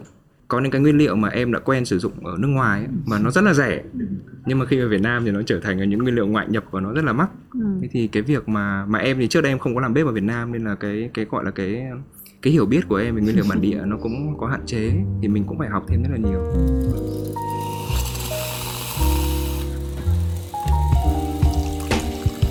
mọi người ở Việt Nam khi biết em trở thành đầu bếp ở nước ngoài xong quay trở về phản ứng như thế nào? Ừm, gia đình em nghĩ sao? Câu hỏi đầu tiên là về làm đầu bếp đi. Khi mà biết em là đầu bếp thì nói chung là mọi người vui mọi người thấy buồn cười. Thực sự là mọi người thấy buồn cười. Về trong nhà em thì có mỗi hình như có mỗi một người bác ruột của em là theo nghề này. Còn lại là không có một ai làm bếp cả Đấy, tự nhiên nảy nổi ra một ông nấu nấu ăn Ừ. thì mọi người thấy buồn cười thôi. Nhưng mà em cũng rất may mắn là gia đình em thì rất là tôn trọng cái lựa chọn riêng của em. Đấy là chuyện sau này nhá ngày xưa là cũng ép em phải thi y cái thứ đấy. Ừ. nhưng mà sau này thì khi mà thấy là em có những cái lựa chọn của bản thân mà nó nó gọi là mình như em viết trong sách ấy là không không thành công thì cũng thành nhân đó mình mình làm một cái con người gọi là tử tế mình kiếm ra đồng tiền bằng công sức của mình thì nói chung là bố mẹ em rất là rất là vui và rất là tự hào. Đó thì em làm nghề gì cũng được không quan trọng. Ừ. thế còn cái chuyện mà về Việt Nam thì thực ra nó là một cái hơi hơi không mong muốn. Thì ngay từ lúc đầu khi mà sang úc là em mà có dự định là em sẽ định cư rồi. Nhưng mà do nhiều nhiều lý do thì nhiều biến cố thì đến 2019 em mới phải về nước cái này em cũng em luôn luôn chia sẻ rất là thẳng thắn. Em em không thích cái việc mà có nhiều người họ họ, họ về nước như kiểu là để họ mang một cái gì đấy khai sáng đi về. Không nhiều khi nhiều khi sự thật nó không phải là như thế mà là do hoàn cảnh bắt buộc thôi. Ừ. dạ. và bố mẹ em nghĩ gì về đồ ăn của em bây giờ thời điểm này? Trước đấy em có phải là người sẽ nấu ăn ở trong bếp không? Em bắt đầu nấu ăn là từ năm lớp 3 đấy. À thế là cũng là có một ít cũng là vì hoàn cảnh đưa đẩy vì mẹ em thì bệnh nhiều thì ngày xưa thì lúc nào cũng là mẹ em nấu thì bây giờ thì ở nhà vẫn là mẹ em nấu. Nhưng mà do cái thời gian mẹ em bị bệnh thì ba bố con phải tự nấu với nhau mà bố em thì chỉ biết đặt cơm. Nghĩa là bấm nút cơm điện. Anh trai em thì chỉ biết luộc rau. Thì em Thì- dán trứng nữa là em dán trứng đấy đúng rồi chính xác em dán trứng em làm cái món thịt như kiểu thịt băm rang cái thứ Ừ. đó. Vì cũng là vì mẹ em bị bệnh thì em được gửi đi ờ, gọi là bán chú ở nhà cô cô chú ruột em. Cô chú ruột em cũng là giáo viên và cũng nhận bán chú thì em tham gia vào cái đội bán chú đấy. Cái đội bán chú đấy cũng rất là cảm ơn cô chú em là từ là bất kể tuổi tác thế nào thì mày cũng phải tham gia vào cái việc mà nấu ăn làm bếp hết. Ừ. đó thì em nấu ăn từ rất là sớm. Ừ. nhưng mà cái số số lần số cơ hội mà em em có thể nấu ăn cho bố mẹ em thì không có nhiều. Thì đấy tại vì em bắt đầu làm bếp là ở nước ngoài. 7 năm đó thì cũng chỉ có một tháng bố mẹ em sang được úc. Thì đó là những ngày mà em có thể nấu cho bố mẹ em. Mọi người nói gì thì ăn thì gật gù nhưng mà lúc nào mẹ em nấu cũng phải ngon hơn. Hay là lúc em kể chị cũng buồn cười là cái chuyện là thì 3 năm gần đây thì tết nào em cũng được về nhà. Mà bún thang ngày tết là cái món rất là nó phổ biến. Mà có những cái lần em tranh thủ lúc bố mẹ em đi chơi em ở nhà em nấu mà em đang nấu giờ mẹ em về là coi như là em em được ra rửa chén và mẹ em mẹ em sẽ kiểu là ai mà mày làm cái này ai mà mày làm cái này mà phải làm như này mới đúng. Ừ, bếp okay. trưởng à. Bếp trưởng trở thành là tập vụ. Đấy. Thì, thì cái câu chuyện ở trong nhà nó là như ừ, thế. đúng rồi. Các bà mẹ đều có luật riêng. Chị thấy từ đầu đến uh, cái cuộc trò chuyện của mình em nhắc rất là nhiều đến cái từ adaptive kiểu cái sự linh hoạt. Dạ. cái từ này cũng là một cái từ mà chị tin là nó nó là kim chỉ nam ừ. cho tất cả mọi người sống trong cái cuộc sống mà mình thấy cái sự biến động nó rất là nó rất là khủng khiếp à. dịch covid này hay là từ lúc có số cái thế giới số ừ. mình đều không biết là mình đang ở cái thời kiểu metaverse nào hay ừ. kiểu đấy cái vũ trụ nào cho nên chỉ có cái việc linh hoạt thì nó mới giúp cho mình có được cái sự cân bằng nhưng theo em thì cái sự linh hoạt của em nó đến từ cái việc gì nếu mà mình có một công thức tạo ra cái sự linh hoạt thì nó sẽ là cái gì em nghĩ là nguồn nguồn gốc thì như em chia sẻ rồi đó là từ bé em đã phải sống ra gia đình rồi. Cái việc sống ở trong, bán chú sống trong một cái môi trường tập thể với các bạn khác mà thực sự là là cô chú em dạy học cũng hay lắm là nhận bán chú là nhận từ lớp 1 đến lớp 9 luôn. Em sẽ ngồi học chung luôn đó với các anh hơn tuổi, anh chị hơn tuổi. Là khi mà em lớn hơn em học với bọn trẻ con hơn. Thì nó dạy cho mình một cái tính là tính tính tính tự học và tự xử lý công việc uh, môi trường thì thay đổi suốt như vậy. Đấy, rồi ở nhờ nhà bác lúc mà bố mẹ bị bệnh rồi. Sau này là vào đại học ở Việt Nam thì đi thực tập có những cái đợt thực tập cả một tháng 3 tháng. Thế xong mà lại sang úc nữa. Thì em nghĩ là cái việc mà thực ra là mình bị bắt buộc phải trở nên adaptive thôi chứ nếu không thì thì thì mình sống sót thế nào được khi mà cái môi trường nó cứ bị thay đổi liên tục như thế nhưng mà nếu mà chị hỏi có công thức nào không thì em nghĩ là cái cái cái cái gọi là bí quyết đi ha. Ừ. à, mà để mà mình trở nên adaptive hơn là mình open mind hơn mình chịu khó mình mình đón nhận những cái gì xảy ra dưới nhiều góc độ. Mình không có quá là bám víu vào một cái một cái quan điểm một cái góc nhìn nào cả. Bây giờ thì em hay nhận setup nhà hàng đi. Thì mỗi một người chủ đầu tư họ sẽ có một cái mong muốn khác nhau và cái mô hình cũng không bao giờ giống nhau và không thể nào mà em chỉ ồ ta chỉ làm với file dining được đâu có thể như thế được. Thì mình phải lắng nghe họ và mình cố gắng mình hiểu cái mong muốn của họ là gì. Mình mở rộng cái cái cái cái, cái cách đón nhận của mình ra nó sẽ giúp cho mình dễ thích ứng hơn. Ừ. nhắc đến việc thay đổi nhiều các cái môi trường qua cái cuốn sách này thì thì mình cũng nhận thấy kiểu đức kiểu cũng nhảy. Thực ra là để mà viết được ra cuốn sách thì chẳng lẽ là tôi chỉ ở một cái căn bếp ấy? Nó là cái việc cũng nhảy từ cái bếp này sang bếp kia nhà hàng này sang nhà hàng kia. Uhm, và thì mình hỏi là có cái điểm yếu nào trong cái việc nhảy việc hay là nhảy từ những cái môi trường khác đấy không? Điểm mạnh thì mình nhìn thấy rồi đấy nó dạ. mình sẽ linh hoạt hơn mình cảm giác như là à cứ ném quả bóng vào tôi đi tôi sẽ biết cách để chụp nó. Điểm uh, điểm yếu hay là cái mặt mà gọi là mặt mặt mặt mặt hại của cái việc chuyển việc nhiều là những cái người tuyển dụng, họ sẽ luôn luôn đặt cái câu hỏi về, gọi là, cái lòng trung thành hay là cái engagement của của mình với họ. Ờ, họ có xứng đáng để họ họ đầu tư cho, vào mình hay không? Hay là ở cái vị trí như của em thì liệu em sẽ đi được con đường đấy với họ trong bao lâu? Hay là họ sẽ lại phải mau chóng tìm một cái người leader khác và có thể sẽ bị thay đổi hoàn toàn với cái concept hay mà mặt sản phẩm thì nó không tốt cho họ? Thì cái câu hỏi đấy em cũng gặp rất là nhiều và có những có những người khi mà họ nghe em giải thích thì họ chấp nhận. Ừ. và họ sẽ take risk là họ chọn tin tưởng em. Và có những người thì họ sẽ từ chối. Ừ. thực ra là em cũng kể một cái câu chuyện gọi là vui vui là lúc mà mới mới về Việt Nam và vào Sài Gòn á, thì em cũng có đi gọi là đi đi xin việc ở một cái nhà hàng cũng nổi tiếng. Uh, họ cũng tuyển bếp trưởng. Mà khi mà họ hỏi em là em định gắn bó với họ bao lâu thì em rất là thành thật là em nói là em cũng mới chỉ về Việt Nam thôi em chưa biết gì cả. Em dự định là sẽ chỉ từ 6 tháng đến một năm. Và khi em nói thế thì họ mặc dù lúc ấy là em đã thử tay nghề xong hết luôn rồi và bếp nấu những các thứ rồi hỏi tất cả các câu hỏi khác đến đúng câu hỏi cuối. Em bảo là xin lỗi nhưng mà thực sự là anh tìm người ít nhất là phải gắn bó trên một năm. Nào ok thế thì happy là là là là mình không nhận cái công việc đó. Bởi vì em cũng không muốn là mình cứ vào làm mình hứa trước với họ nhưng mà 6 tháng sau mình quay xe thì thì sẽ không tốt. Ừ. nhưng tại sao lại là 6 chỉ 6 tháng đến một năm thôi em dựa vào kinh nghiệm thực tế của em thì em thấy là với cái vị trí đó nhé tại vì mỗi vị trí khác nhau thì cái khoảng thời gian nó sẽ khác nhau. Nhưng với với vị trí của em thì 6 tháng là khoảng thời gian đủ để mình hiểu với nhau. Thì lúc đó mình sẽ quyết định được là mình nên đi tiếp hay mình nên dừng lại. Thì em bao giờ em cũng nếu như nói với cả chủ đầu tư hay là cái người tuyển dụng thì em cũng sẽ nói về cái mong muốn lâu dài của em là gì và cái ngắn hạn của em ngắn nhất là bao nhiêu. Hồi xưa chỉ có một cái luật Dạ. trong việc đi làm cho bản thân mình. Và mình cũng vô tình mình áp dụng cái luật đấy vào những cái người trẻ hơn làm việc với mình. Đấy là hai năm. Làm công việc gì thì làm ít nhất hai năm. Nhiều khi mình quên mất một điều là à chúng ta đang sống một cái thời đại nó nhanh hơn rất là nhiều. Hồi xưa là hai năm nhưng bây giờ có khi nó chỉ là 6 tháng. Thế ngày nay khi người ta làm được một công việc, ở một cái công việc thì người ta tìm cái gì ở công việc đấy? Cái điều gì sẽ khiến người ta gắn bó ở cái chỗ đấy? 6 tháng hay là 2 năm, nó sẽ tùy thuộc vào, tất nhiên là ngành nghề khác nhau đã đành rồi nhé. Nó sẽ tùy thuộc vào cái cái vị trí của mình lúc đó nữa. Nói để cho dễ hiểu thì mình cứ quy chiếu về làm bếp đi. Ừ, thật sự là nếu mà để nói là đi những cái nấc thang đầu tiên từ một người phụ bếp lên được cái vị trí gọi là bếp chính đấy là được đứng đứng nấu món á, nó có thể mất từ 3 đến 4 năm. Thì nếu như là bạn muốn rời đi trước khoảng thời gian nó cũng ok thôi tôi chỉ xài bạn đến đó thôi. Nhưng mà bạn cũng sẽ không học được hết. Khi mà lên vị trí cao hơn thì cái mà bạn phải học nó lại khác. Ví dụ như bếp phó thì cái cái cái việc học nó liên quan nó bắt đầu liên quan đến quản lý rồi đến việc sáng tạo thực đơn rồi và lên bếp trưởng thì lại càng nghiêng về quản lý nhiều hơn. Thì cái giai đoạn mỗi cái giai đoạn nó sẽ nó sẽ chỉ cần mất một khoảng thời gian từng này để mình chứng tỏ là mình có năng lực để mình làm không? Thì không có ai tuyển vào anh bếp trưởng mà xong rồi phải đào tạo anh ấy cả. Và bạn phải chứng tỏ được luôn. Thì cũng giống như là em có chơi với những người mà làm bất động sản ấy họ cũng nói với em là những người làm sale bất động sản ấy, chỉ cần một tháng thôi là biết là bạn có theo nghề được không? Và nếu một tháng sau một tháng mà bạn cũng không bán được cái gì thì thực sự là bạn đúng chính xác. Thì đó thì bắt hai năm để làm ở đấy là một- lý do chúng ta gặp, gặp quá nhiều cuộc gọi telesale đúng đó không? đó. Thì ủa mà chị hỏi gì xin lỗi. chị đang hỏi là lý do nào để chọn gắn bó với một công việc đúng không? Ừ, thì chị nghĩ đúng là có tùy vào vị trí thật. Dạ.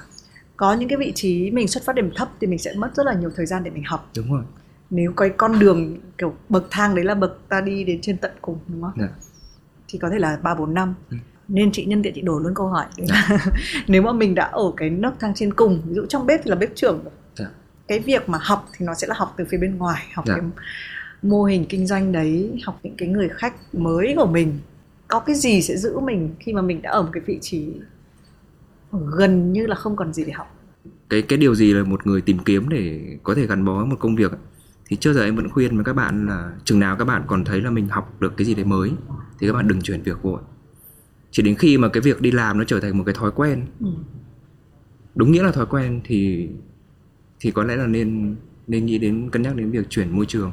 Em có một cái mỗi lần mà em chuyển việc mặc dù em cũng đã đặt trước một cái khoảng thời gian minimum là mình sẽ làm việc ở đó. Và tất nhiên là sẽ có những cái lúc mà em làm việc quá cái khoảng thời gian đó luôn. Nó luôn luôn xảy ra là như này này là đến một buổi sáng em đến em em làm được công việc mà hàng ngày em phải làm ở trong một cái prep list. Em check đồ rồi tự nhiên em nhận ra là em đang làm em không có suy nghĩ gì. Nghĩa là em không cần phải đặt tâm trí mình vào đó luôn em vẫn làm được. Thì nó sẽ gây cho em một cái đúng rồi thì bắt đầu em bắt đầu có cảm giác là ủa mình đang làm gì ở đây vậy?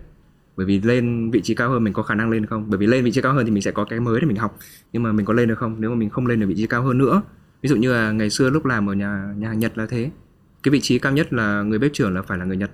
Đó thì em chỉ lên được đến vị trí bếp phó thôi và em được đẩy ra ngoài làm quản lý ở bên ngoài nhưng mà em không thích. Thì ví dụ như thế là em bắt đầu em thấy là mình công việc là nó dễ quá. Đúng nghĩa là nó dễ quá thì em hay bị chán. Thì khi mà mình không học được một cái gì đó nữa thì mình nên đấy là lúc mình nên chuyển. Cái câu hỏi sau của chị khi mà đã lên cái vị trí này rồi thì cái gì mà sẽ khiến mình quyết định gắn bó ở một nơi ấy, thì em nghĩ là cái do cái cái vision cái tầm nhìn của công ty. Em em luôn luôn là hỏi cái người người chủ đó. Là thật sự là mày muốn cái gì? À, cái việc mà có em về thì là sẽ giúp giải quyết được vấn đề gì của họ. Họ kỳ vọng gì ấy. khi mà em nhìn thấy là cái cái cái tính gọi là tính nói thì hơi nghe hơi ghê nhưng mà nó là ethic cái tính đạo đức của một cái doanh nghiệp hay là một cái một cái tầm nhìn mà đủ đủ xa và hợp lý và nó nó phù hợp với cái cái cái cái tầm nhìn của mình thì em sẽ làm việc cùng với họ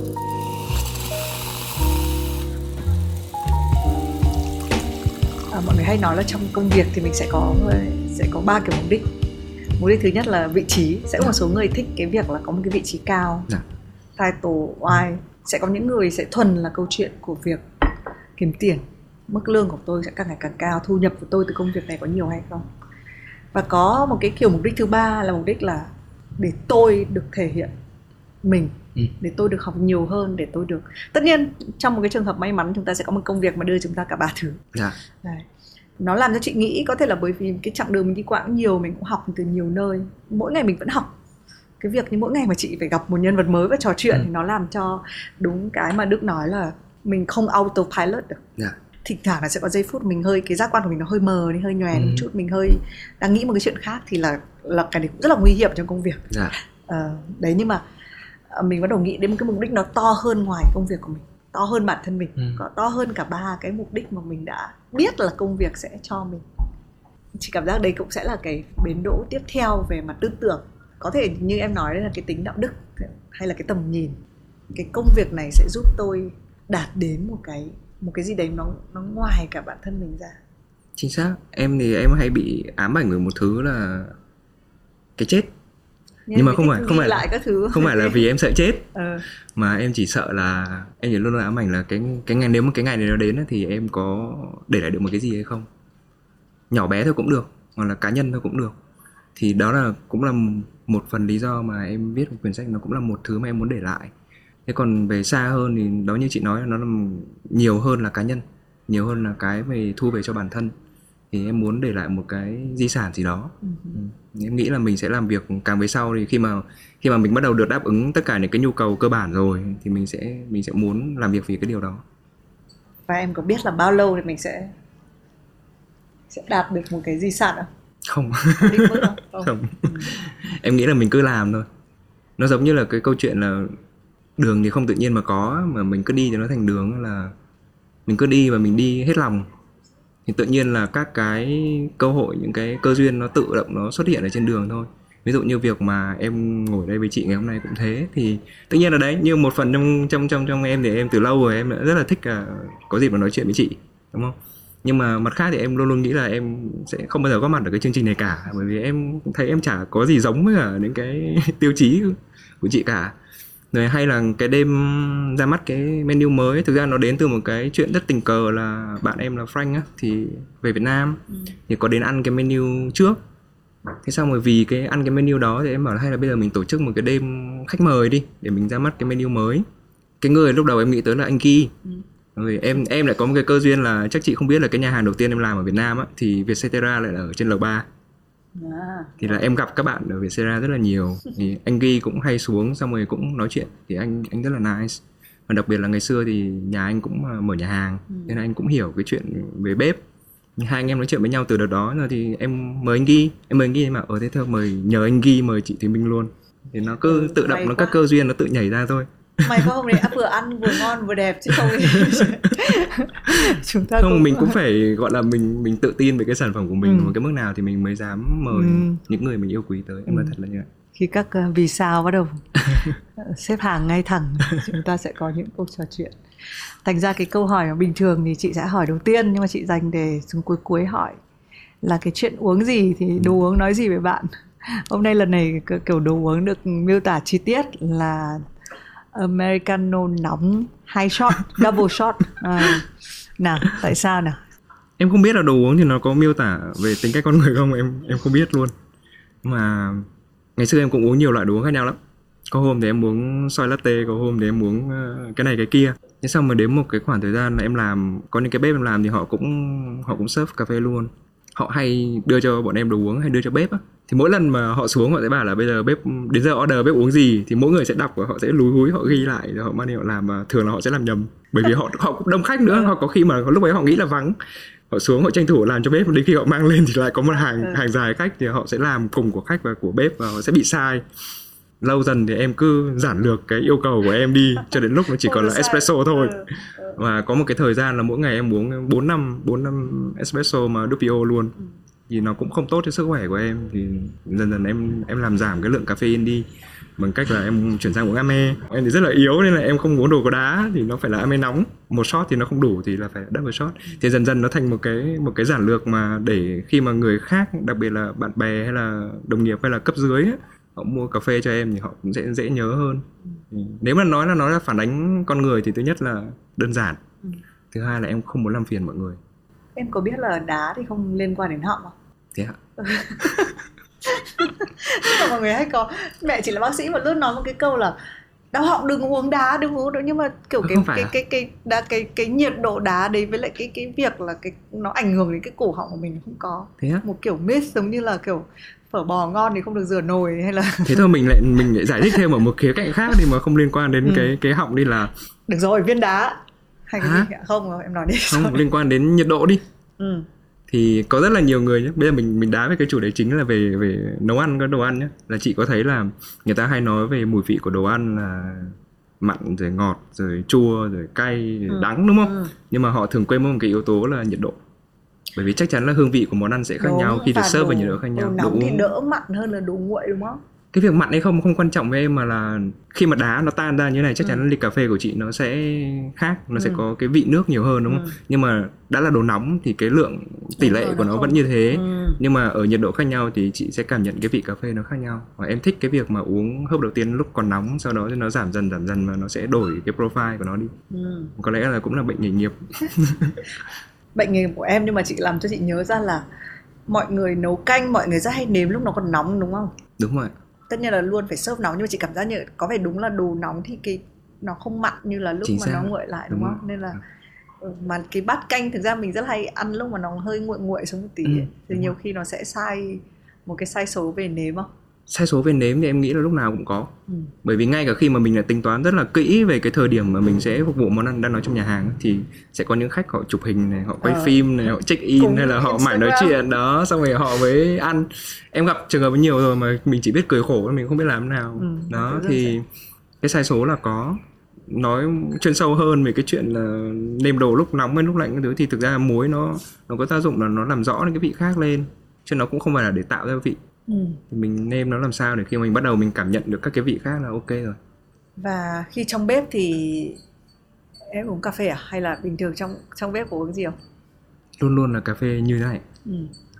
và cái cà phê này nó có thì trong lúc mình nếm với lúc mình uống cà phê thì nó có tách rời nhau ra không? hay là nó có ảnh hưởng hay bổ trợ gì? ở trong bếp khi mà nếm đồ thì sẽ phải phải phải phải phải uống nước lọc trước để tẩy bớt đi. Ừ. mình biết là cà phê nó sẽ ảnh hưởng cho nên Cái- sẽ không vừa nếm vừa uống cà phê đâu. Dạ không. À, nhưng mà một ngày em uống cà phê nhiều lắm mà như ngày xưa lúc làm ở những cái hàng mà bán cà phê ấy, một ngày em có thể uống đến khoảng 2 lít cà phê. Ừ.